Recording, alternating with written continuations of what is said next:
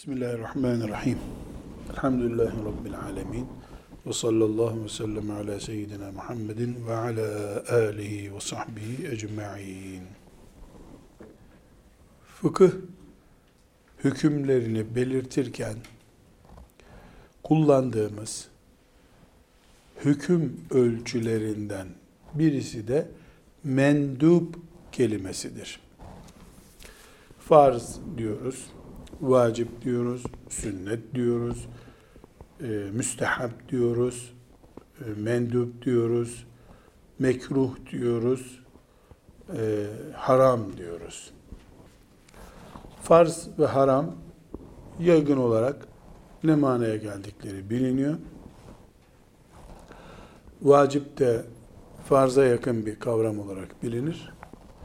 Sünnet de genel olarak farz olmayan, vacip olmayan, yapınca sevap kazanılan, terk edilince günah olmayan şeylere denir diyoruz. Mendup kelimesi de bir fıkıh deyimi olarak yaygın bir şekilde kullanılır. Menduptur. Mendup değildir ifadesini e, sık sık duyarız özellikle.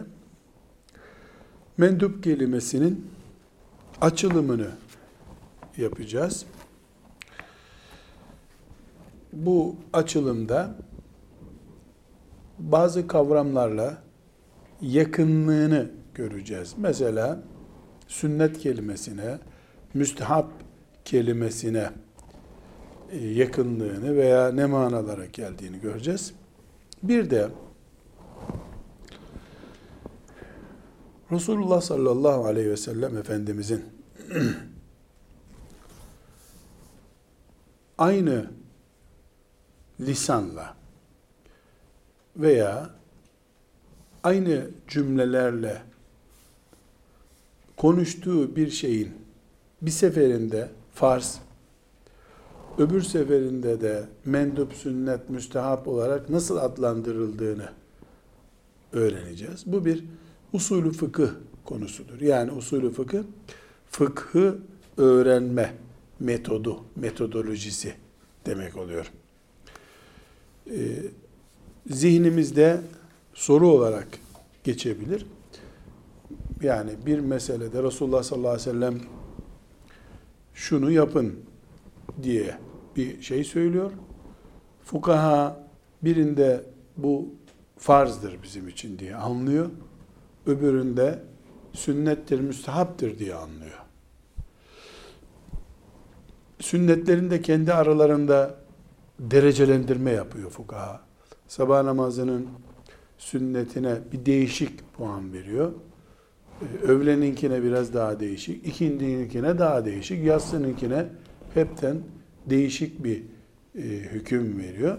Bu ayrıntıya gireceğiz. Yani sünnet, mendup, müstehap gibi kavramların nasıl oluştuğunu, nasıl e, böyle bir hükme fukahanın vardığını konuşacağız.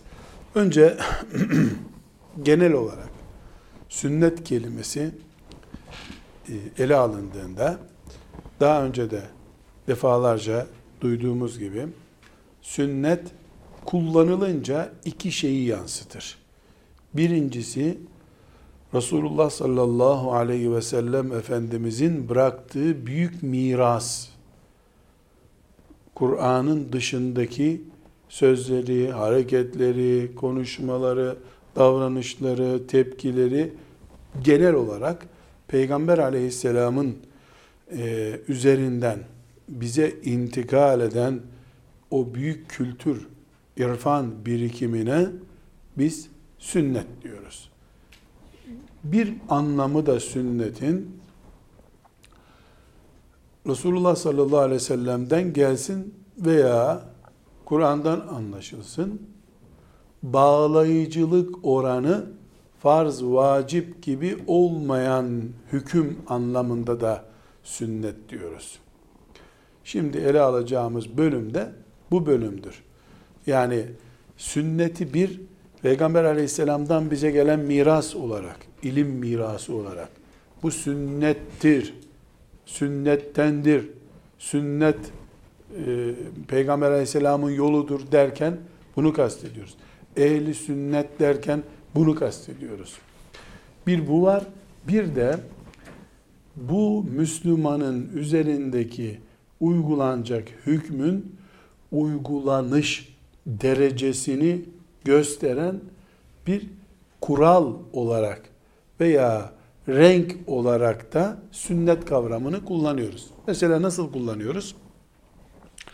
Bir işi Allah yüzde yüz yapacaksınız diyor. Yapmayanı da cehenneme atarım diyorsa buna farz diyoruz. Buna yakın bir kavram olarak da vacip diyoruz. Ama eğer Allah bir işi yapın diye genel bir tavsiyede bulunuyor ya da peygamberi aleyhissalatü vesselam genel bir tavsiyede bulunup bu işi yapsanız iyi olur diyor ama yapılmaması halinde ceza alırsınız demiyorsa buna sünnet diyoruz. Bunun için sünnetin fıkıh hükmü olarak tarifi yapılan yapılması halinde sevap olan yapılmaması halinde de günah olmayan şey demektir. Haram da bunun tersi. Allah'ın kesinlikle yapmayacaksınız dediği, yapanı da cehennemle tehdit ettiği şeye haram denir. Kesinlikle yapmayın deyip büyük bir ceza takdir etmediği şeylere de mekruh denir. Şimdi demek ki sünnet çok önemli bu ayrım. Bir peygamber aleyhisselamın mirası, Müslümanın peygamber aleyhisselamla bağı, peygamber aleyhisselam efendimizin genel kimliği anlamında sünnet diyoruz. Bir de fıkıhtaki puanlama türünden hüküm belirten değer ölçüsüne de sünnet diyoruz. Avam olarak bu ikisi arasında insanlar fark gütmüyor olabilirler. Sünnet o manaya mı geliyor, bu manaya mı geliyor anlamıyor olabilir insanlar. Ama biz ilimle meşgul olanlar olarak elhamdülillah iki kullanım arasında çok fark olduğunu biliyor olmamız lazım. Bir tanesinde mesela genel olarak Resulullah sallallahu aleyhi ve sellemin sünnetini topluca reddedip karşısına alan bir insan dinden çıkabilir. Ama bir sünneti terk eden biri için e, böyle bir kural kullanamayız. Şimdi bunu bir örnek üzerinden belirtelim. Mesela erkeklerin sakallı olmaları Resulullah sallallahu aleyhi ve sellemin sünnetindendir. Ne demek? Kültür olarak Resulullah sallallahu aleyhi ve sellem sakallıydı. Ashab-ı kiramı sakallıydılar. Müslüman erkek tipi sakallı tiptir. Ama hüküm olarak sakal sünnet değildir. Hüküm olarak vaciptir, farzdır. Yani kültür olarak Resulullah'ın kültürü yani bu sakalla niye ilgilenir? Resulullah'ın sünnetindendir.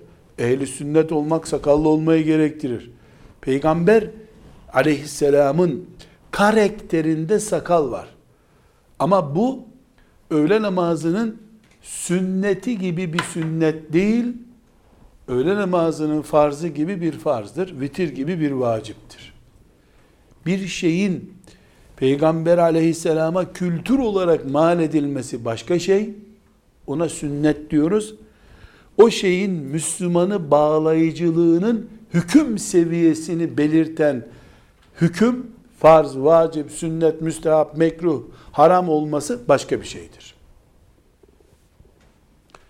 Sakal konusunu bu şekilde örnek olarak anlamış olabiliriz. Burada Müslüman sakal peygamberin sünnetlerindendir derken bunu basite alması halinde bir farz vacip, farz vacip şu açıdan diyorum. Bazı fukaha farz olarak, bazıları da vacip olarak telakki etmişler bunu. Dolayısıyla bir şeyin sünnet olarak e, algılanmasında hüküm algılanışı başka şeydir. Bunu ikinci bir örnekle farklı anlayalım. Misvak kullanmak. Misvak kullanmak.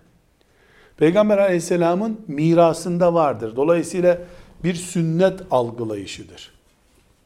Çünkü Peygamber aleyhisselam, ashab-ı kiram misvak kullanırlardı. Hüküm olarak da sünnettir ama. Farz vacip değildir. Dolayısıyla misvağı terk eden bir farz, bir vacip terk etmiş gibi olmaz hiçbir zaman. İnkar başka bir mesele. İnkar işin terbiyesizlik, e, edep dışı kalma boyutuna götürür. O ayrı bir konu. Ama hüküm olarak mesela öğle namazının e, sünneti nasıl sünnetse misvak da onun gibi bir sünnettir. Ama farz vacip değildir.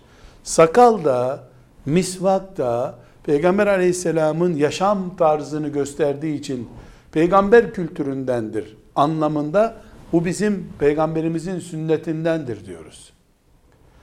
Ama öbür taraftan hüküm olduğu zaman sakalı vacip seviyesine en azından çıkarıyoruz.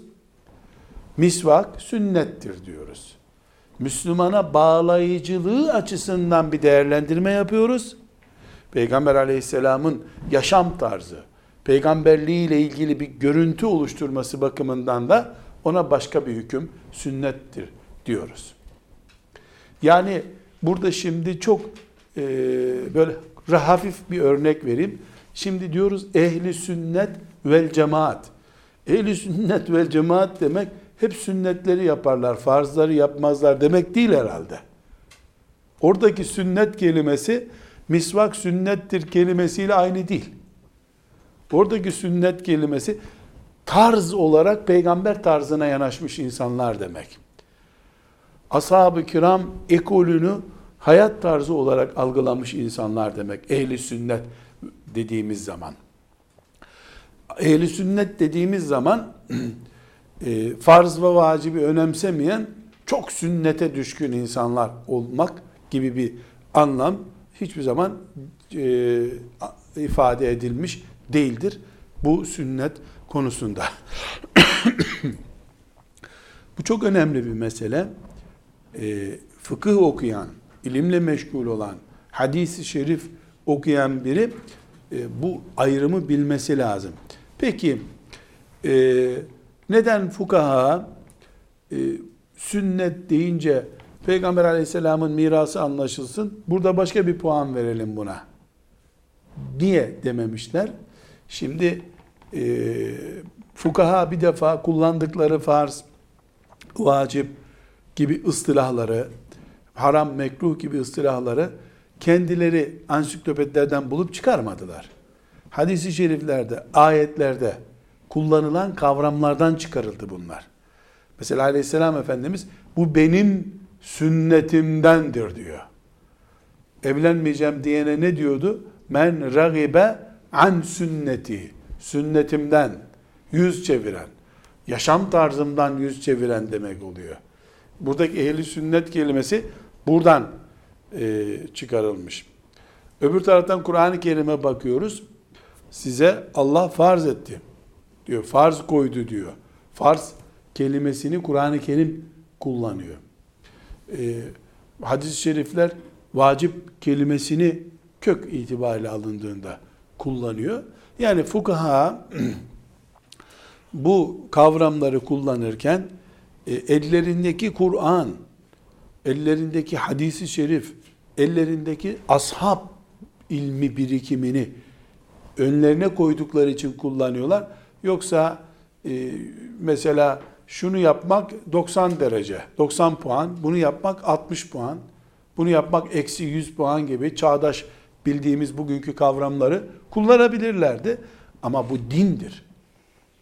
Hiçbir zaman suratun enzelnaha diye başlayan mesela Nur suresindeki Allah'ın farz ettik kelimesi hiçbir zaman e, artı 100 diye bir puanla ifade edilince o azameti ifade edemez. Haram kelimesi bir dehşet ifade eder. Hiçbir zaman bunu eksi 80 ile ifade edemezsin. Eksi 110'dur bunun cezası. Namaz kılmayan eksi 300 diye bir ifade komik olur. Çünkü Allah'ın kullandığı haram ifadesi, farz ifadesi, e, fukahanın anladığı sünnet ifadeleri dinin köklerinden türemiş kelimeler olduğu için insanın ruhuna, müminin kalbine ciddi sinyaller salgılar. Ciddi cinyal, sinyaller e, gönderir.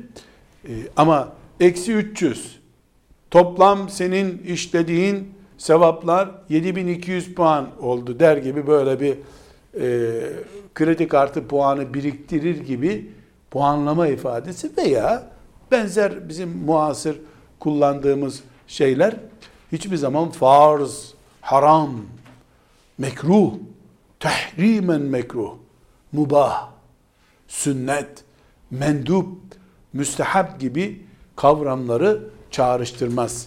Bizim çok böyle teknolojik bilgisayarlı bir çağda yaşadığımız için bu kavramlara daha yakın kendimizi hissediyoruz. Eksi 116, 415 böyle şeyler orta, iyi, çok iyi böyle şeyler bizim anlıyoruz zannediyoruz ama bunlar matematiksel değer olarak zihnimize geliyor.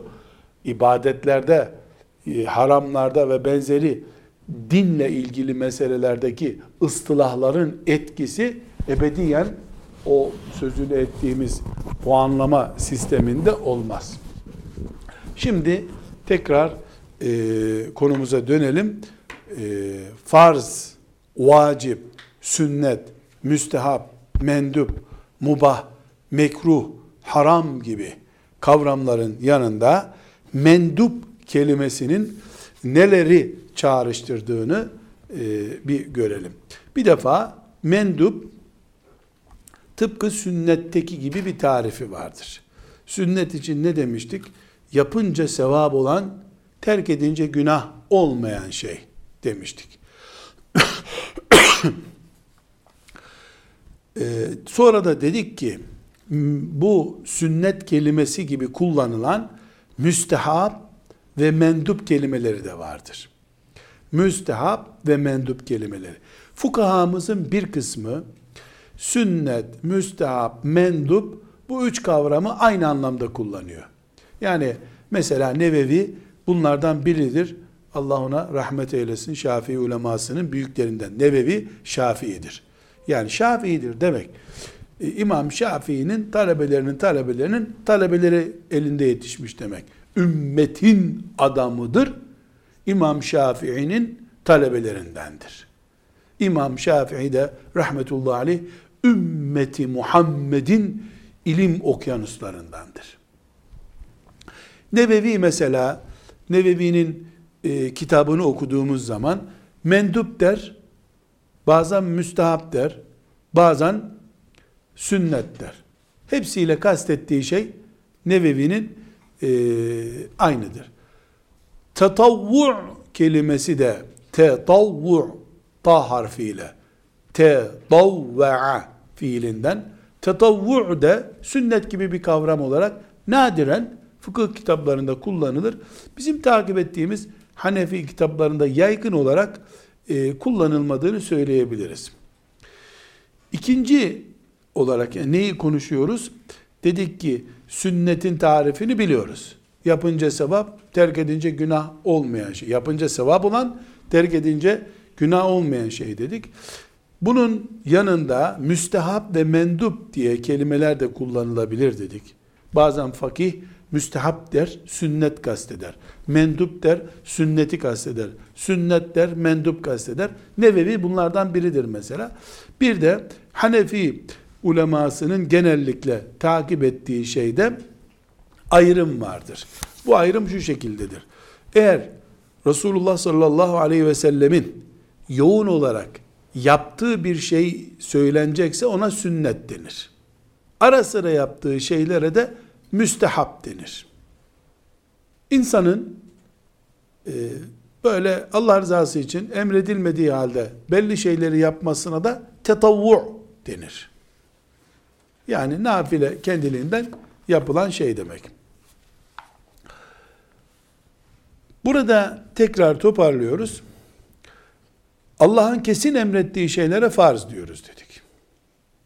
Bu kesin emrettiği şeylerin küçük bir puan farklı, düşük olanına vacip diyoruz. Farz ve vaciplerde yapmayana ceza var. Yapmayanına ceza verilmeyen emirlerine de sünnet diyoruz. Bu sünnetin adına mendup da diyebiliyoruz, müstehap da diyebiliyoruz. Toplam olarak farz ve vacip olmayan şeylerin hepsinin toplam adı da nafiledir. Dolayısıyla nafilenin tam karşılığı nedir? Farz ve vacip olmayan şey demektir. Nafile farz ve vacip olmayan şey demektir. Sünnet tarifinde ne diyorduk? Yapınca sevap alınan, yapmayınca günah olmayan şey demektir demiştik.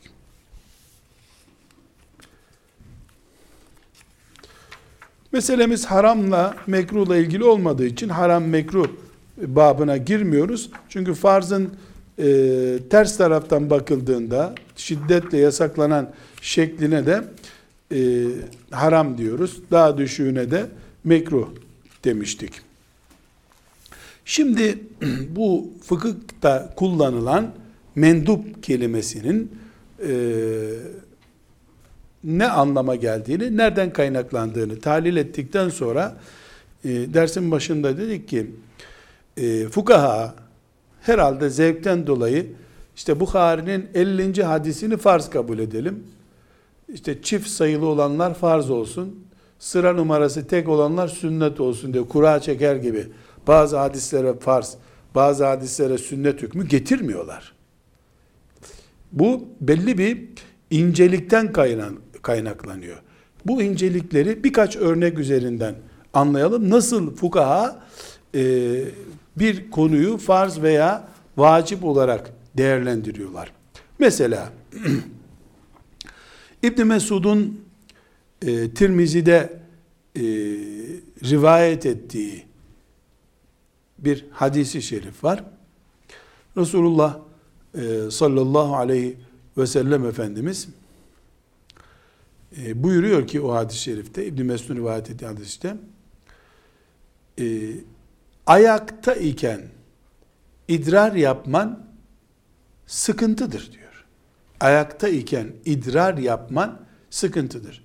Tabi bu özellikle e, özel erkek için kastedilen bir şey. Erkek ayakta iken idrar yaparsa bu bir sıkıntıdır.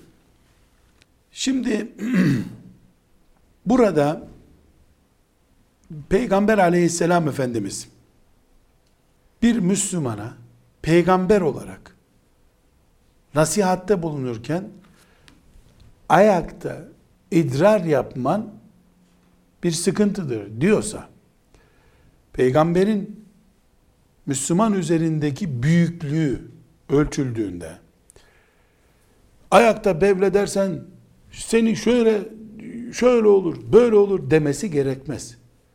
Bu kadar ince bir işaret Müslümana yeter. Artık Müslüman ayakta bevl etmez. Niye? Hadisi şerif e, ayakta bevletmeyi Müslümana yakıştırmadı demek. Fakat dönüyoruz. Fukahaya bakıyoruz. Ayakta değil de oturarak bevletmek menduptur diyorlar. Yani sünnettendir. Haram değil. Ayakta bevletmek haram değil. Peki, Peygamber aleyhisselam efendimizin sözünün bir Müslüman için farz olmasını gerektirmiyor mu? Gerektiriyor tabi. İşaret etti yeter. Üç defa mı tekrar edecek bir emri sallallahu aleyhi ve sellem Efendimiz? Elbette bir defa işaret etmesi bile yeter. Kaşlarını oynatmış olsaydı bile yeter. Nitekim bazı meseleler Efendimiz Aleyhisselam yanında konuşulunca o mesele mübarek yüzü kızardığı için e, yüzünün rengi değiştiği için e, yasak mesele olmuş. Yani peygamberin bir şeye işaret etmesi yeter aleyhissalatü vesselam. Peki e, neden fukaha bu hadisi şerife rağmen ki mesela bir de Tirmizi'nin rivayet ettiğim Nesai'de de rivayet edilmiş başka bir hadis-i şerif var. O hadis-i şerifte de anamız Ayşe radıyallahu anha diyor ki Resulullah sallallahu aleyhi ve sellemin yani ayakta bevlettiği yoktu diyor. Kim size ayakta bevletti derse Peygamber aleyhisselam onu inanmayın o sözüne diyor. Oturarak bevlederdi diyor. Bu birinci hadis olmasa bile buradan ne anlaşıldı? Fukahanın, Ayşe anamızın bu sözüne bakarak Müslüman ayakta bevletmez kardeşim. Ayşe anamız ne diyor? Hiç görmedim diyor ayakta bevlettiğini diyor. Herhalde anamız olarak e, hiç görmedim diyorsa bir bildiği var da söylüyor. Hanımı 8 sene yanında hanım olarak bulundu. Görmediyse yok demektir. Ama buna rağmen bakıyoruz ki ayakta bevletmek haramdır diye bir cümle yok. Ne var? Oturarak bevletmek menduptur, sünnettir diye bir ifade var. Neden? Çünkü böyle bir kural koymuş aleyhisselam Efendimiz. Ama bir seferinde de Bukhari'nin e, rivayet ettiği bir hadis-i şeriftir bu. Çok sıkıştığı bir zamanda e, bir kavmin yani bir kabilenin e, çöplük olarak kullandığı bir yere gidip e, orada e, ayakta bevletmiş aleyhisselam Efendimiz. Bir defa ayakta bevlettiği görülmüş. Bu da hadisi şerif. Fukaha ne yapıyorlar? Şimdi bu son rivayeti, Bukhari'nin rivayet ettiği bu ayakta onu da gören Huzeyfe radıyallahu anh. Resulullah sallallahu aleyhi ve sellemin o çöplük mezbele olarak kullanılan yere gelip ayakta bevlettiği. Bu ayakta bevletmesinde de orası çöplük bir yer olduğu için yani çömelmesinde çamaşırı kirlenir gibi illet var. Çok sıkıştı. Sıkıştığı için de e, çömelmeye vakit bulamadı diye yorumlar var bu konuda. Ama her halükarda e, Ayşe anamızın ve İbn Mesud radıyallahu anh'ın e, rivayet ettiği e, bu hadisi şerifler kat'i bir şekilde bir haramlık gerektirdiği halde e, fukahanın fukahanın e, rivayet ettiği bu hadisi şerifte bu istitlal ettikleri bu hadisi şerifte e, ikinci bir hüküm çıkarmayı gerektiren ikinci bir hüküm çıkarmayı gerektiren bir hadis daha var. Ne o ikinci hüküm çıkarmayı gerektiren hadis? Bir kere de ayakta bevlettiği görülmüş. Bu üç hadis kullandık. Bu üç hadisten ne anlıyoruz biz? Demek ki fukaha bir hadisi okuyup haramdır helaldir diye hemen hüküm çıkarmıyorlar. Bir hadis okuyor, o hadisle ilgili o diğer on binlerce hadisi de okuyor, bakıyor onun karşıtı bir şey var mı? Bu hadislerin hepsini topluyor, hepsi aynı noktaya işaret ediyorsa bu farzdır diyor. Hadisler arasında bir yorum yapmayı gerektiren bir durum varsa yorum yapıyor işte. Burada olduğu gibi sadece Ayşe anamızın hadisi olsaydı elimizde belge olarak hüküm şu olacaktı fıkıh kitaplarında. Ayakta bevletmek haramdır. Alkol kullanmak gibi diyecekti fakih. Şimdi bunu niye diyemiyor?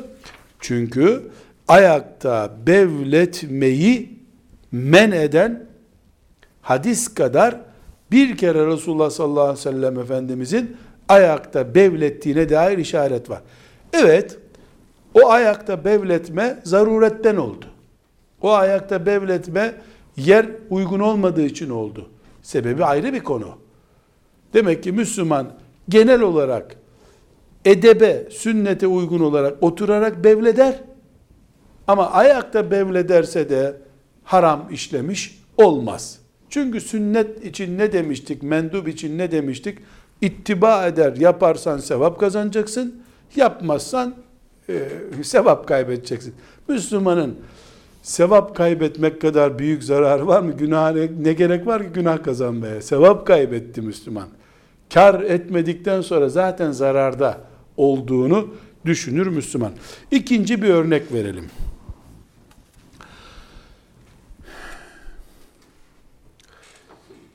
Abdeste başlarken besmele çekmek abdestin sünnetlerinde gördük, sünnettir dedik. Abdestte besmele çekmek sünnettir dedik.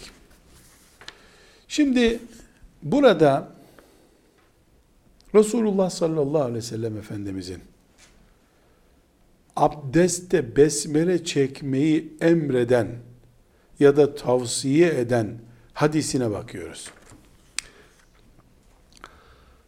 Tirmizi'nin rivayet ettiği hadisi şerifte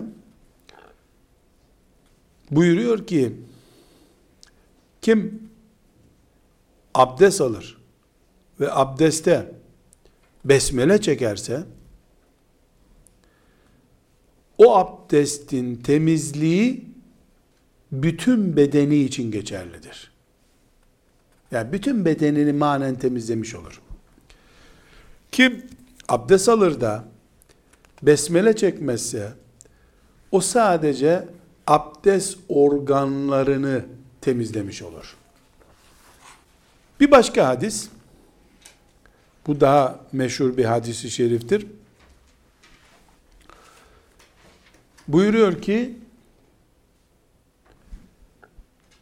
herhangi bir iş besmelesiz başlanırsa o sakat iştir.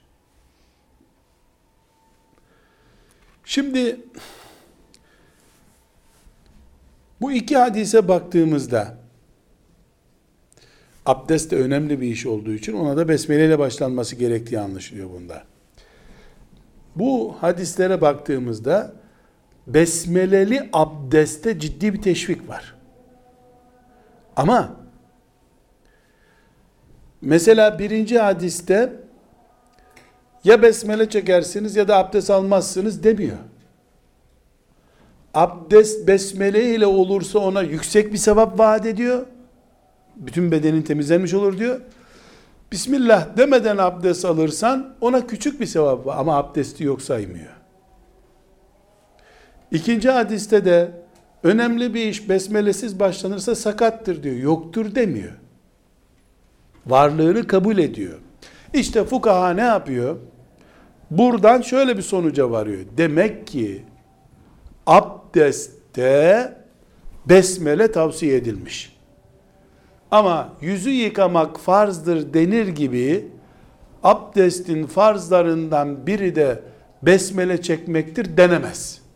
Peki hadis tavsiye ediyor besmele çekmeyi ama ayeti celile yüzünüzü yıkayın, kolunuzu yıkayın, başınızı mesedin, ayağınızı yıkayın dediği uslupla değil bu.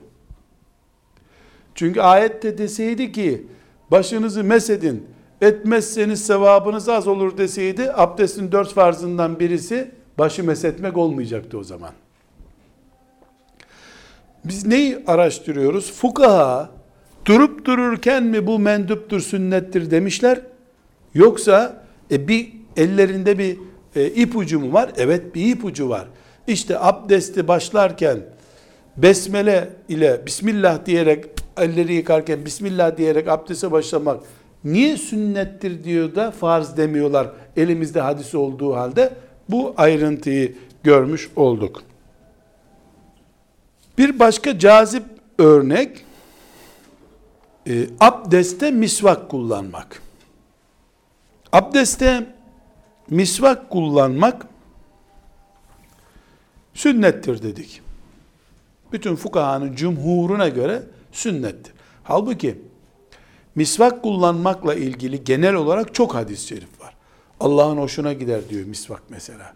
ağız temizliğini emir buyuruyor.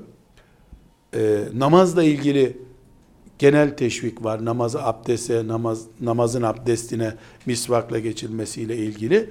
Ama bakıyoruz fukaha bunu sünnet statüsünde, mendup statüsünde görüyorlar. Neden? Çünkü misvakla ilgili Bukhari, Müslim'in rivayet ettiği müttefakun aleyh hadis. Hadis müttefakun aleyh. Ne buyuruyor Efendimiz? Levla en eşukka ala ümmeti. Levla en eşukka ala ümmeti. Ümmetime zorluk çıkaracak çıkaracağım diye endişe etmeseydim le emartuhum bis sivaki inde kulli salatin. Her namaz için onlara misvak emrederdim. Emrederdim ifadesinden ne anlaşılıyor? Emretmedim anlaşılıyor. Ama içinde de şöyle bir tavsiye buyurmak da geçiyor. Hadis açıkça o zaman ben sizi mecbur etmiyorum ama siz yapın bu işi gibi kendini gösteriyor hadis zaten. Böyle olunca da fakih bu hadisi alıyor. Diyor ki Resulullah sallallahu aleyhi ve sellemin Bukhari ve Müslim'de rivayet edilen bu hadisine bakarak diyoruz ki e, Müslümanın abdest alırken misvak kullanması çok önemli bir sünnettir. Ama farz değildir. Fukaha buna farz diyecek olsa farz terk edilemez şeyin adıdır. Halbuki Peygamber aleyhisselam Efendimiz sıkıntı olur size diye emretmiyorum dediğine göre peygamberin sıkıntı çıkarmak istemediği bir şeyi fakih kalkıp da kendi kendine Müslümanın başına dert edemez. Bir örnekten daha ne anladık?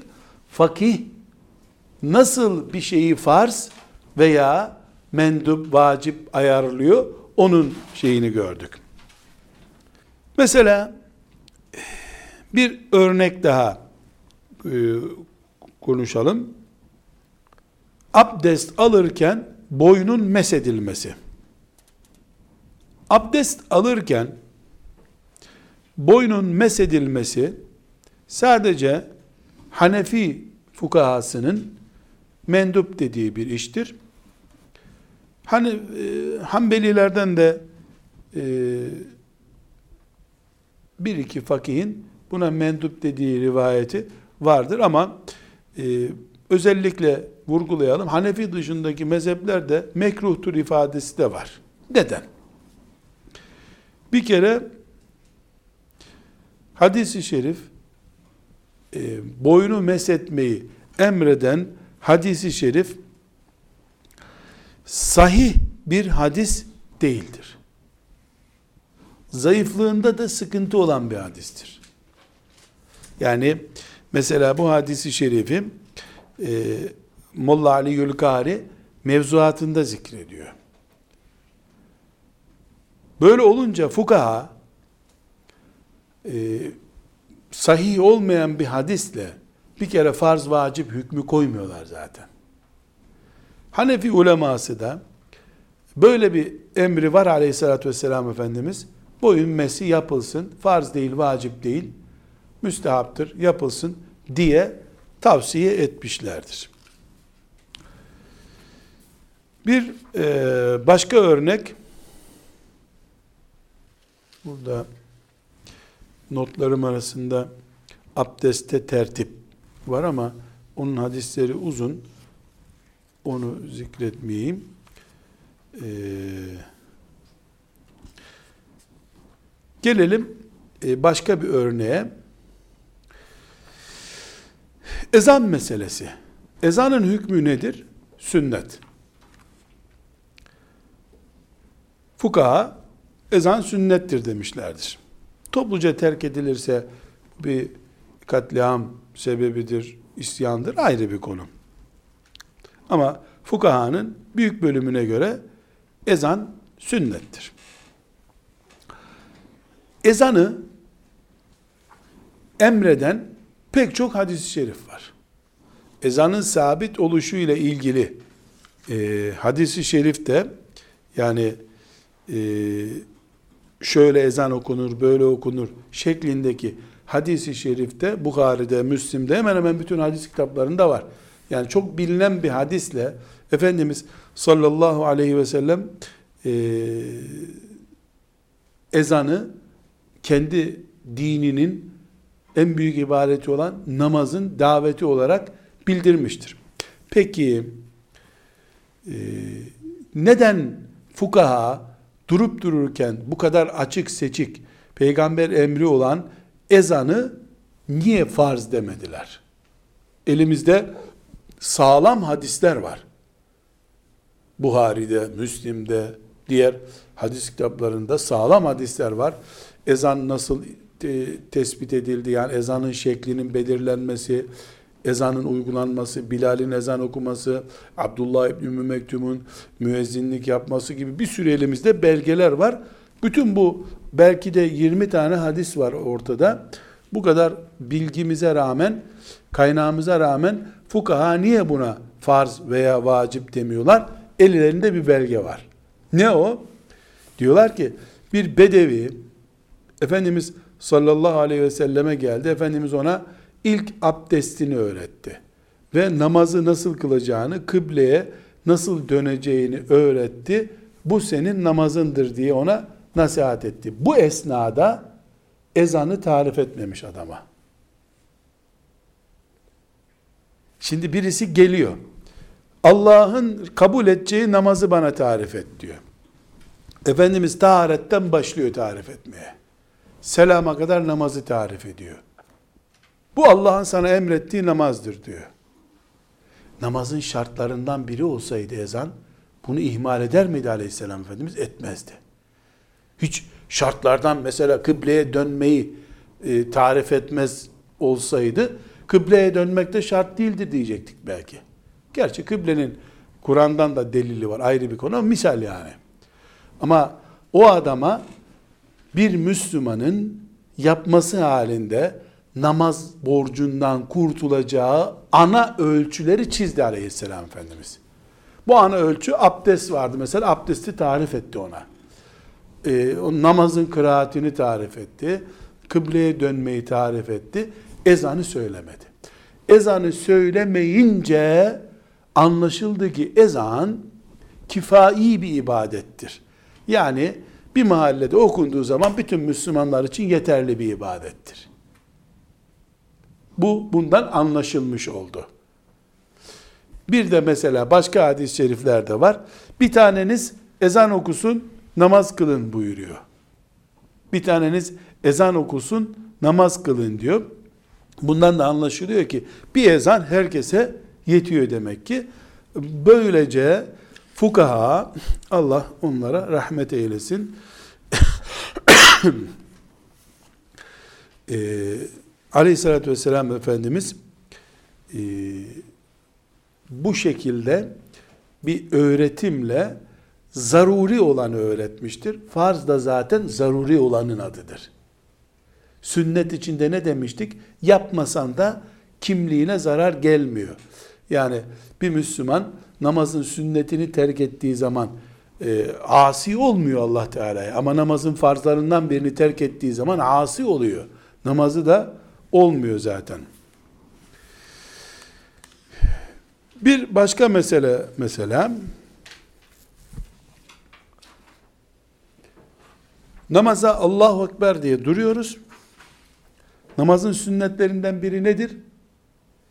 Ee, istiftahtır. Subhaneke Allahümme ve hamdik ve tebarek esmuk ve teala ceddük ve la ilahe gayruk. Bir başka sünneti nedir? İstiaze. Euzu billahi mineşşeytanirracim. Bu sünnet olduğunu nereden anladık? Kıraat farz. Değil mi? Kıraat farz. Yani Fatiha'yı okumak farz. Vacip. Farz vacip. E bu da istiaze Fatiha'nın okunması için yani Kur'an'a giriş içindir. Dolayısıyla Fatiha farzsa birinci rekatta okuyacağımız Fatiha Fatiha'nın okunması için gerekli olan e, okunabilmesi için gerekli olan istiazenin de farz olması lazım. Bakıyoruz ki farz değil. Sünnet. Niye?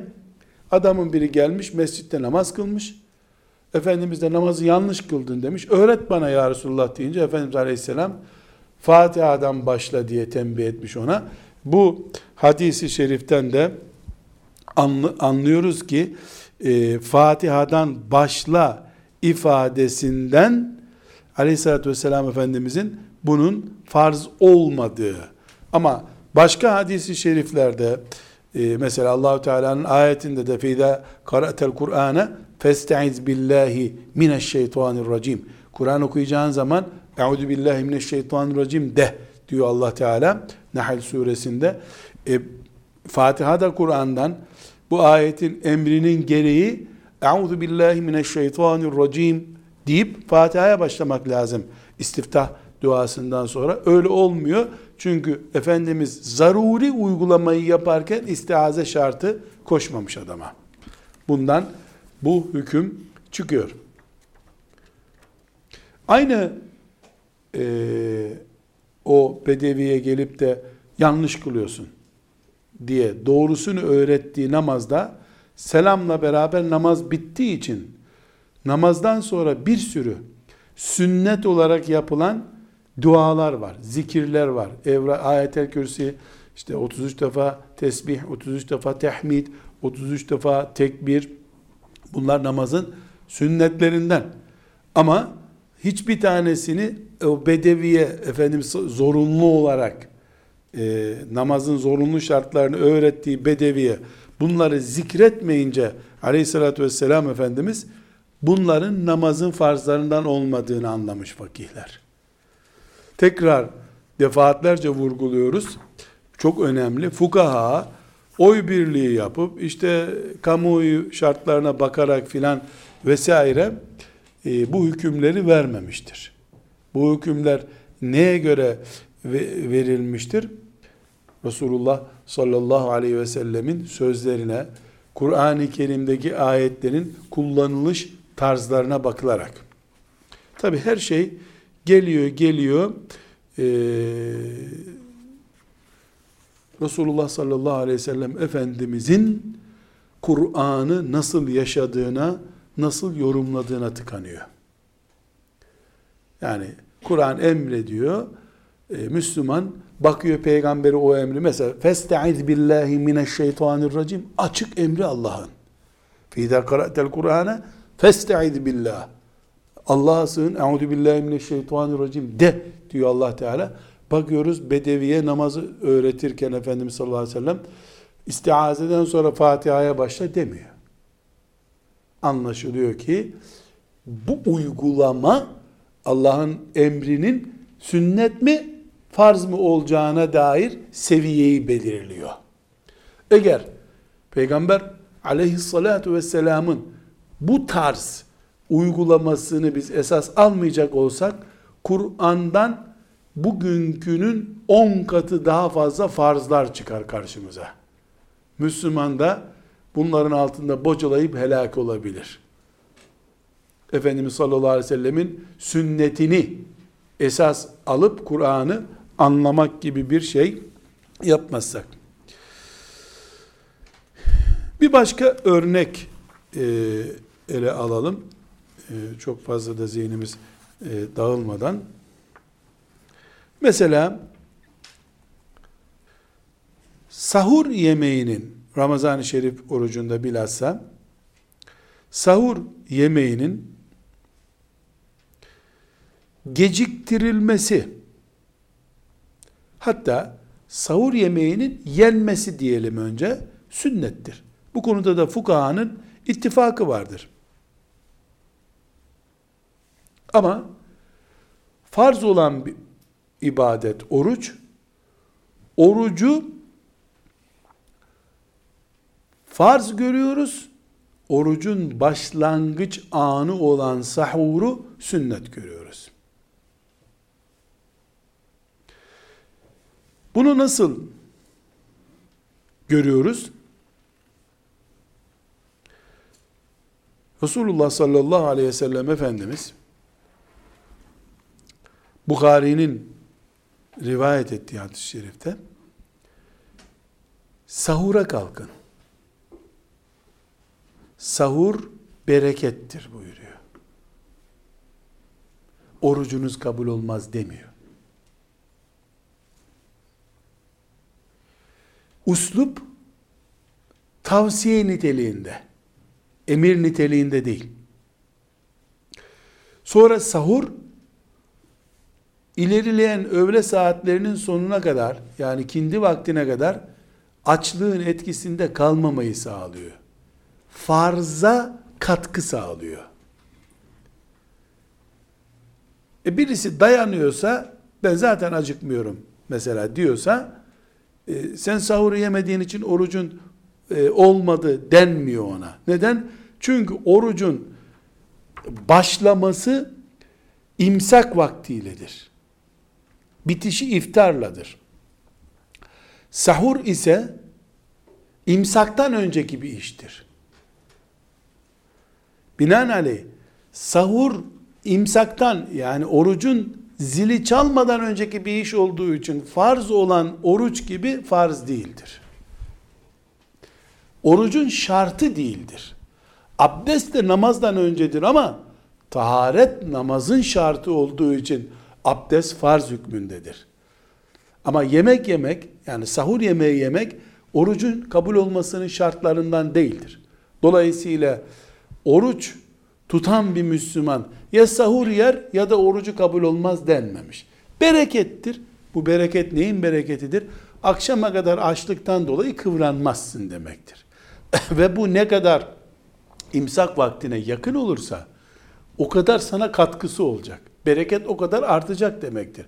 Saat 4'te 04'te imsak oluyorsa 3.30'da yiyen bir Müslüman mesela 15 saat oruç tutacaksa 10 saat sonra acıkacak. Kindiye doğru acıkacak. Ee, aynı Müslüman gece 12'de yemek yemiş olsa öğlende acıkacak bu sefer. Orucu biraz daha bunalarak tutacak. Manevi bölümü yani orucun manevi kısmı bir miktar zarar göreceğinden bunlar bu bir tür bereketsizliktir şeklinde yorumlanmış. Bu örneklerden ne çıkarıyoruz? Ne anlıyoruz? Dedik ki farz başka şey, vacip başka şey. Vacip başka şey, sünnet başka şey. Biri katiyet olmazsa olmaz için kullanılan bir deyim farz vacip. Öbürü ise olursa çok iyi olur. Çok kazançlı olursun şeklinde tatlı bir nasihat, güzel bir öğüttür. Fukaha bunları e, bir kısmına farz diyelim, bir kısmına vacip diyelim, bir kısmını da sünnet deriz şeklinde bir tasnife tabi tutmuş değillerdir. Çünkü zira bu dinle ilgili bir şeydir. Din Allah'a aittir. Kul kalkıp da Allah'ın adına şuraya bu puanı verdim, buraya bu puanı verdim diyemez. Hele ümmeti Muhammed'in fukahası milyon sene yaşasa bunu yapmaz. Çünkü onların derdi telif eser yazıp e, ünvan almak, akademik ünvan almak değil, Allah'ın rızasını kazanmaktır. Allah'ın rızasına da ancak Allah'a itaat edilerek ulaşılabilir. Şimdi burada fukaha nasıl yapıyor bunu dedik. Kur'an'a bakıyorlar, sünnete bakıyorlar, hadis-i şeriflere bakıyorlar, ashab-ı kiramın uygulamalarına bakıyorlar. Mesela bir mesele var, örnek verelim bunu. Ee, işte filan ayet var. Hmm, filan ayet A konusunu emrediyor. Bir bakıyoruz ki üç tane sahabi o konuyu yapmamışlar. Ömer bin Hattab'ın yanında yapmamışlar. Bir şey dememiş onlara. Ee, 10 tane sahabi de yapmış. Birkaç tanesi de ara sıra yapmış, ara sıra yapmamış. Anlaşılıyor ki peygamber yanında aleyhisselam terbiye görmüş bu insanlar. Eğitimlerini peygamberden almış insanlar. O ayetin farz düzeyinde bir emir olmadığını anlamışlar. Mesela e, ayet ne diyor? Evlilik nikahla ilgili meselede temizler temizlerle, pisler de pislerle evlensin diyor. Ama bakıyoruz ki daha önce zina yapmış birisi zina yapmamış biriyle evlenebiliyor. Ashab-ı kiram da bunu görüyorlar. Ha, ayet demek ki temiz biri yani zina yapmamış biri zina yapmamış biriyle evlenirse haramdır demek istemiyor ayet demek ki. Bunu nereden çıkarmış fukaha? E bakmışlar ki Kur'an'ın ilk yetiştirdiği nesil böyle bir hüküm vermiyorlar. Demek ki bu e, mendup yani tavsiye niteliğindedir. Böyle yaparsanız sizin daha lehinizedir şeklinde. Kur'an'ın bir sürü bu şekilde hükmü vardır. Yani fukaha ashab-ı kirama bakıyor. Aleyhissalatü vesselam Efendimizin cümleleri arasındaki ton farkına, söyleyiş tarzına. Mesela sahur yemeği berekettir sözüyle sahur oruçtandır sözü aynı mı? Mesela iftarı acele etmek sünnettir, farz değildir. Mesela akşam ezanı oldu, saat 8'de ezan oldu. Hemen iftar etmek sünnettir. Nereden anlıyoruz bunu? Hadis-i şerif iftarla ilgili buyuruyor ki benim ümmetim iftarı acele ettiği sürece hayır üzere demektir diyor. Deseydi ki ezan olur olmaz ya iftar edersiniz ya da o günkü orucunuz gider. Ne anlayacaktık bundan o zaman? Fukaha ne anlayacaktı? Ezan oldu, iftar etmedin, oruç ifsad oldu. O zaman farz bu.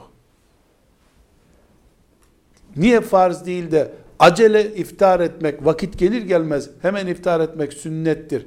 Niye böyle anlıyoruz? E çünkü hadisi şerif yön veriyor. Hayırdır bu diyor. Hayırdır da tavsiye var ama böyle yapın çünkü acele iftar ettin mi e, Allah'ın emrini ciddiye alıyorsun demektir. Yani saat 8'de ezan olmuş, ezan okunmuş, 9, 10 hala iftar etmemiş. Sofraya oturmak iftar etmek değil. Bir lokma yiyip orucu bozmaya iftar denir. Niye? Yok daha acıkmadım. Demek ki biz Allah'ın ruhsatını acıkınca kullanıyoruz o zaman. Böyle bir laubali tutum olmasın diye mümin yani sanki o ezan bir dakika sonra okunca olsaydı e, açtan bayılıp ölecekti gibi bardağı eline alır, suyunu içer, hurmasını alır yer, tatlısı ne yiyecekse yerse bu Allah'ın e, rızasına doğru bir iştiyakı, emre itaatteki ciddiyeti gösteriyor. Bu da ümmetin hala Allah korkusunu esas aldığını, şeriatı kendisine ruh edindiğini hala ciddi aldığını gösteriyor anlamına geldiği için bu ümmette hayır vardır diyor. Bu uslup da neyi gösteriyor? Ezan okunur okunmaz. İftar etmek farz değildir, sünnettir oluyor. Bir Müslüman ezandan yarım saat sonra da iftar etse vebale girmez. Çünkü farz değil. Yani fukaha Allah onlardan razı olsun. Hepsine rahmet eylesin. Bu hükümleri böyle gelişi güzel vermediler. Bazı fukaha olur mu ya? Hayır yoktur. Hayır olmasa ne olacak ki bu ümmette? Ben bunu vacip olarak anladım demiş olsa mesela gene o da makul bir şey söylüyor. O zaman ne yapıyoruz biz? Bir fakihin, iki fakihin dediğine değil de cumhur fukahanın cumhur fukahanın tercih ettiği görüşe doğru gidiyoruz. Cumhur fukaha ne demek? Yani yüz fakihten yoğunluk olarak bir tarafın bulunduğu fukaha demek. Yani yüzde 51 filan değil ama yani böyle demokratik bir sayı çoğunluğu değil, salt çoğunluk değil. Mesela bir bakıyorsun ki 30 e, kişinin bulunduğu yerde 3-4 kişi açık renk giyinmiş, 20-25 kişi simsiyah giyinmiş mesela. Bayanların arasında diyelim. 30 bayandan 20-25 tanesi simsiyah, 3-4 tanesi de açık renkler giyinmiş. Uzaktan bu o salona giren biri, aa bunlar hep simsiyah diyor. Halbuki hep derken içinde 3-4 tane siyah olmayan da var giysisi. Ama o 30 kişinin içinde 3-4 kişi az olunca onlar kaynıyor o arada. İşte o zaman ne diyoruz? Bu kadınların cumhuru yani genel kitlesi, yoğunluğu siyah giyinmiş. 3-4 kişi de açık renk giyinmiş diyoruz. Yani fukaha böyle bir çalışma yapıyorlar. Tabi şunu unutmuyoruz. Bu tercihler, bu incelemeler asırlar sürdü. Asırlar sürdü. Öyle 3-4 aylık bir e, tez yazarak, işte 5 sene bir kitap yazarak değil, Efendimiz sallallahu aleyhi ve sellemin gününden başladı, ta 5. asra kadar 400 sene sürdü bu sonuçlara ulaşmak. Allah'ın nimeti, lütfuyla biz şimdi açıyoruz bir ilmihalden 5 dakikada bu bilgiye ulaşıyoruz. Bilgisayardan 1 dakikada bu bilgiye ulaşıyoruz. E, Tabi amel eden kazanacak inşallah. Velhamdülillahi Rabbil Alemin.